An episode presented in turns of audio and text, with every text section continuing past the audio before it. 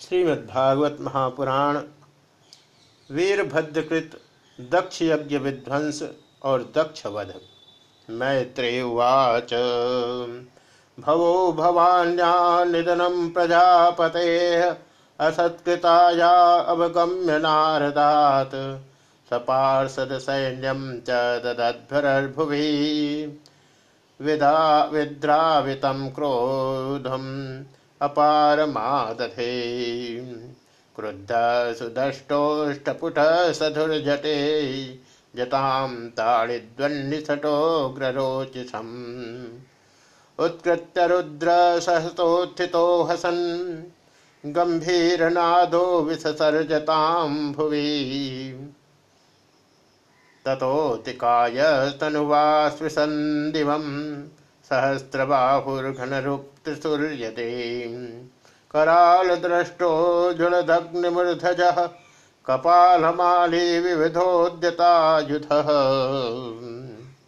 श्री मैत्री जी कहते हैं, महादेव जी ने जब देवर्षि नारद के मुख से सुना कि अपने पिता दक्ष से अपमानित होने के कारण देवी सती ने प्राण त्याग दिए हैं और उसकी यज्ञ वेदी से प्रकट हुए रिभुओं ने उनके पार्षदों की सेना को मारकर भगा दिया है। तब उन्हें बड़ा ही क्रोध हुआ। उन्होंने उग्र रूप धारण कर क्रोध के मारे होठ चबाते हुए अपनी एक जटा उखाड़ ली, जो बिजली और आग की लपट के समान दीप्त हो रही थी और सहसा खड़े होकर बड़े गंभीर अट्टहास के साथ उसे पृथ्वी पर पटक दिया। उससे तुरंत ही एक बड़ा भारी लंबा चौड़ा पुरुष उत्पन्न हुआ। उसका शरीर इतना विशाल था कि वह स्वर्ग को स्पर्श कर रहा था। उसके हज़ार भुजाएँ थी। मेघ के समान श्याम वर्ण था। सूर्य के समान जलते हुए तीन नेत्र थे। विकराल दाढ़े थी और अग्नि की ज्वालाओं के समान लाल लाल जटाएँ थी। उसके गले में नरमुंडों की माला थी और हाथों में तरह तरह के अस्त्र शस्त्र थे। तम किम करो मेति गृणन्तमाह। बद्धांजलिम भगवान भूतनाथ। दक्षम सयज्ञम जहि मद्भटानाम तमग्रणे रुद्रवटांशको में जब उसने हाथ जोड़कर पूछा, भगवान, मैं क्या करूँ?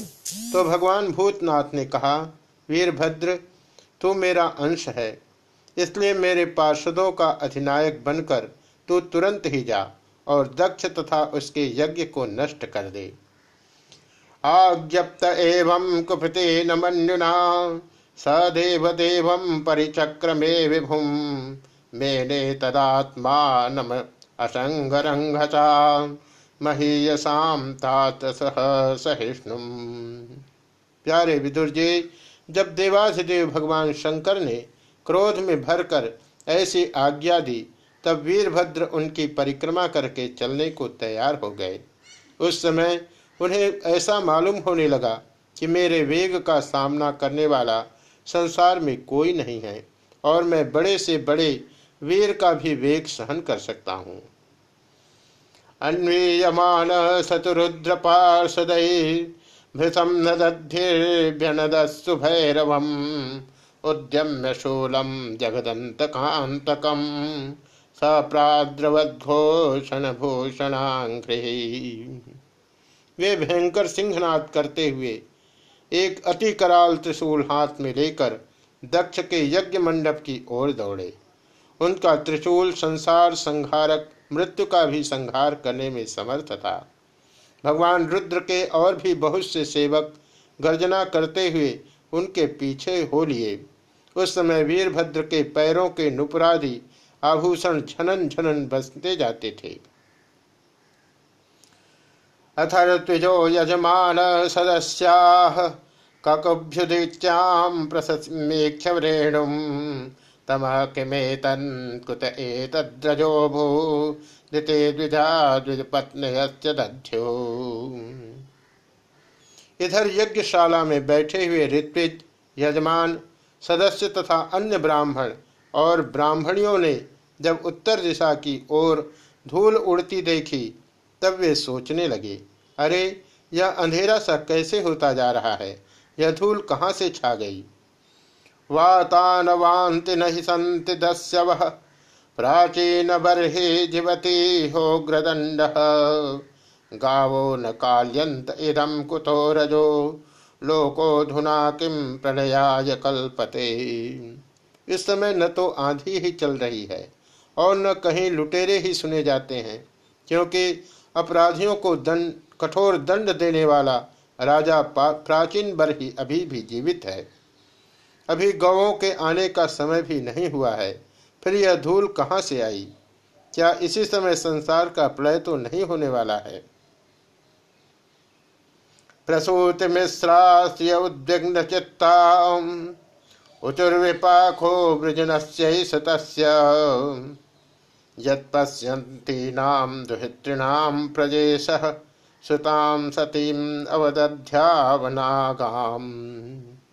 तब दक्ष पत्नी प्रसूति एवं अन्य स्त्रियों ने व्याकुल होकर कहा, प्रजापति दक्ष ने अपनी सारी कन्याओं के सामने बेचारी निरपराधा सती का तिरस्कार किया था। मालूम होता है, यह उसी पाप का फल है। यस्वंत काले व्यक्त जटा कलाप स्वशूल सुरचर्पित दिग्गजेन्द्र वितत्य नित्युदितास्त्रदोर्ध्वजा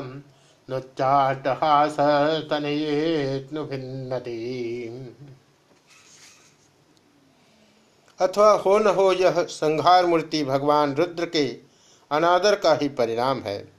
प्रलय काल उपस्थित होने पर जिस समय वे अपने जटाजोट को बिखेर कर तथा शस्त्रास्त्रों से सुसज्जित अपनी भुजाओं को ध्वजाओं के समान फैलाकर तांडव नृत्य करते हैं, उस समय उनके त्रिशूल के फलों से दिग्गज मिंध जाते हैं तथा उनके मेघ गर्जन के समान भयंकर अट्टहास्य दिशाएँ विदीर्ण हो जाती है।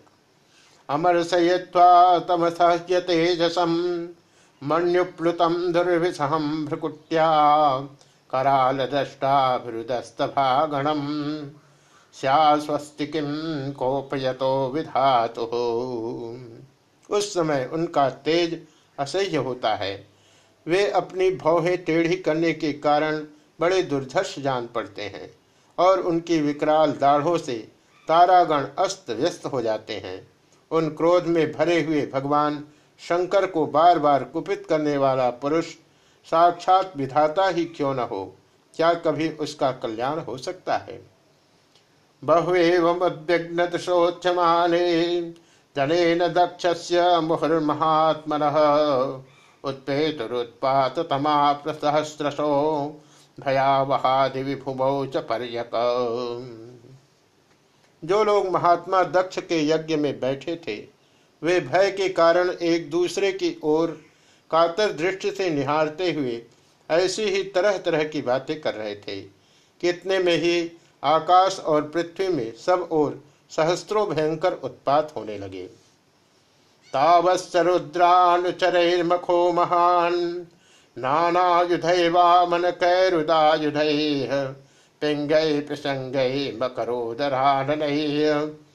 मकरोदराननै पर्याद्रवद्भिर्विदुरान वरुध्यता।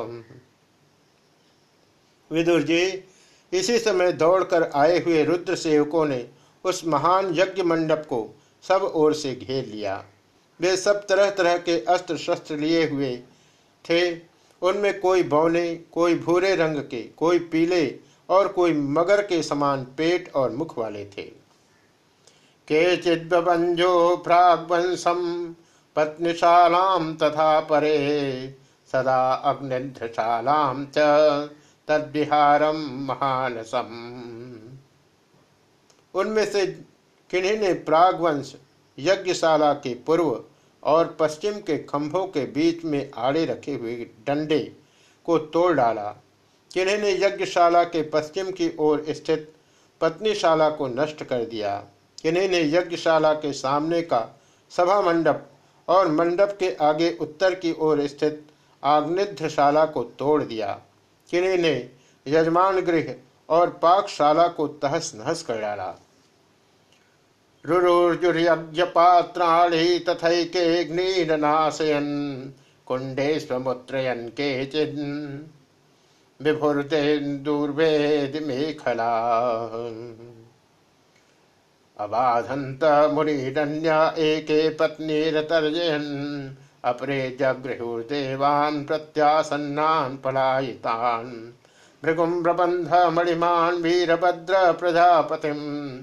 चंडी पूषणम देवम भगम नंदीश्वरो ग्रही किन्हीं ने यज्ञ के पात्र फोड़ दिए किन्हीं ने अग्नियों को बुझा दिया किन्हीं ने यज्ञ कुंडों में पेशाब कर दिया और किन्हीं ने वेदी की सीमा के सूत्रों को तोड़ डाला।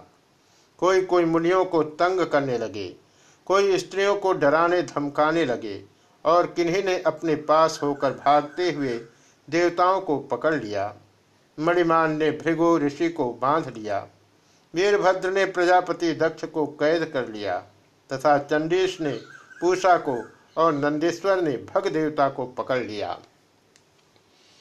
सर्व एवर्तिज्यो दृष्ट्वा सदस्या सदिवौकस। तैरर्द्यमाना सुभृशम ग्रावभिर्णय गधा द्रवन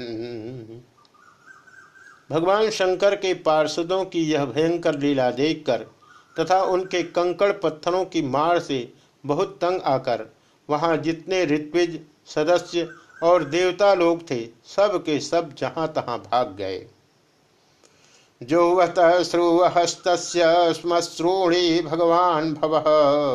भृगोर्लुलुंचे सदसी यो हसत्रम श्रुदर्शयन। भगस्य नेत्रे भगवान पातित ऋषा भुवि। उज्जहार सदस्थोक्षणा य सपंतम असूचत असुंसत। उन्होंने क्रोध में भरकर भग देवता को पृथ्वी पर पटक दिया और उनकी आँखें निकाल ली, क्योंकि जब दक्ष देव सभा में श्री महादेव जी को बुरा भला कहते हुए श्राप दे रहे थे, उस समय इन्होंने दक्ष को सैन देकर उकसाया था। इसके पश्चात जैसे अनिरुद्ध के विवाह के समय बलराम जी ने कलिंगराज के दांत उखाड़े थे, उसी प्रकार उन्होंने पूषा के दांत तोड़ दिए। क्योंकि जब दक्ष ने महादेव जी को गालियाँ दी थी, उस समय ये दांत दिखाकर हंसे थे। आक्रम्यो रथि दक्ष सितधारेण हेतिना छिंदन्नपि तुम नाशक्नो त्र्यंबकस्तदा शस्त्रैस्त्रान्वितैरेवम् अर्निभिन्नत्वचं हरः विस्मयं परमापन्नो दध्यौ फिर वे दक्ष की छाती पर बैठकर एक तेज धार वाले तलवार से उसका सिर काटने लगे। परंतु बहुत प्रयत्न करने पर भी वे उस समय उसे धड़ से अलग न कर सके। जब किसी भी प्रकार के अस्त्र शस्त्रों से दक्ष की त्वचा नहीं कटी, तब वीरभद्र को बड़ा आश्चर्य हुआ और वे बहुत देर तक विचार करते रहे। दृष्टवा संज्ञपनम योगम पशूनाम सपतिर्मुखे यजमान पशोक कायाते नाहरक्षिर साधुवादस्तदा तेषाम कर्म तत्तस्य संसताम भूत प्रेत पिशाचानाम अन्येषां तद्विपर्ययः। जुहावै तच्छिरस्तस्मिन् दक्षिणाग्नावमर्षितः तद्देव यजनं दग्ध्वा प्रातिष्ठद्गुह्यकालयम्।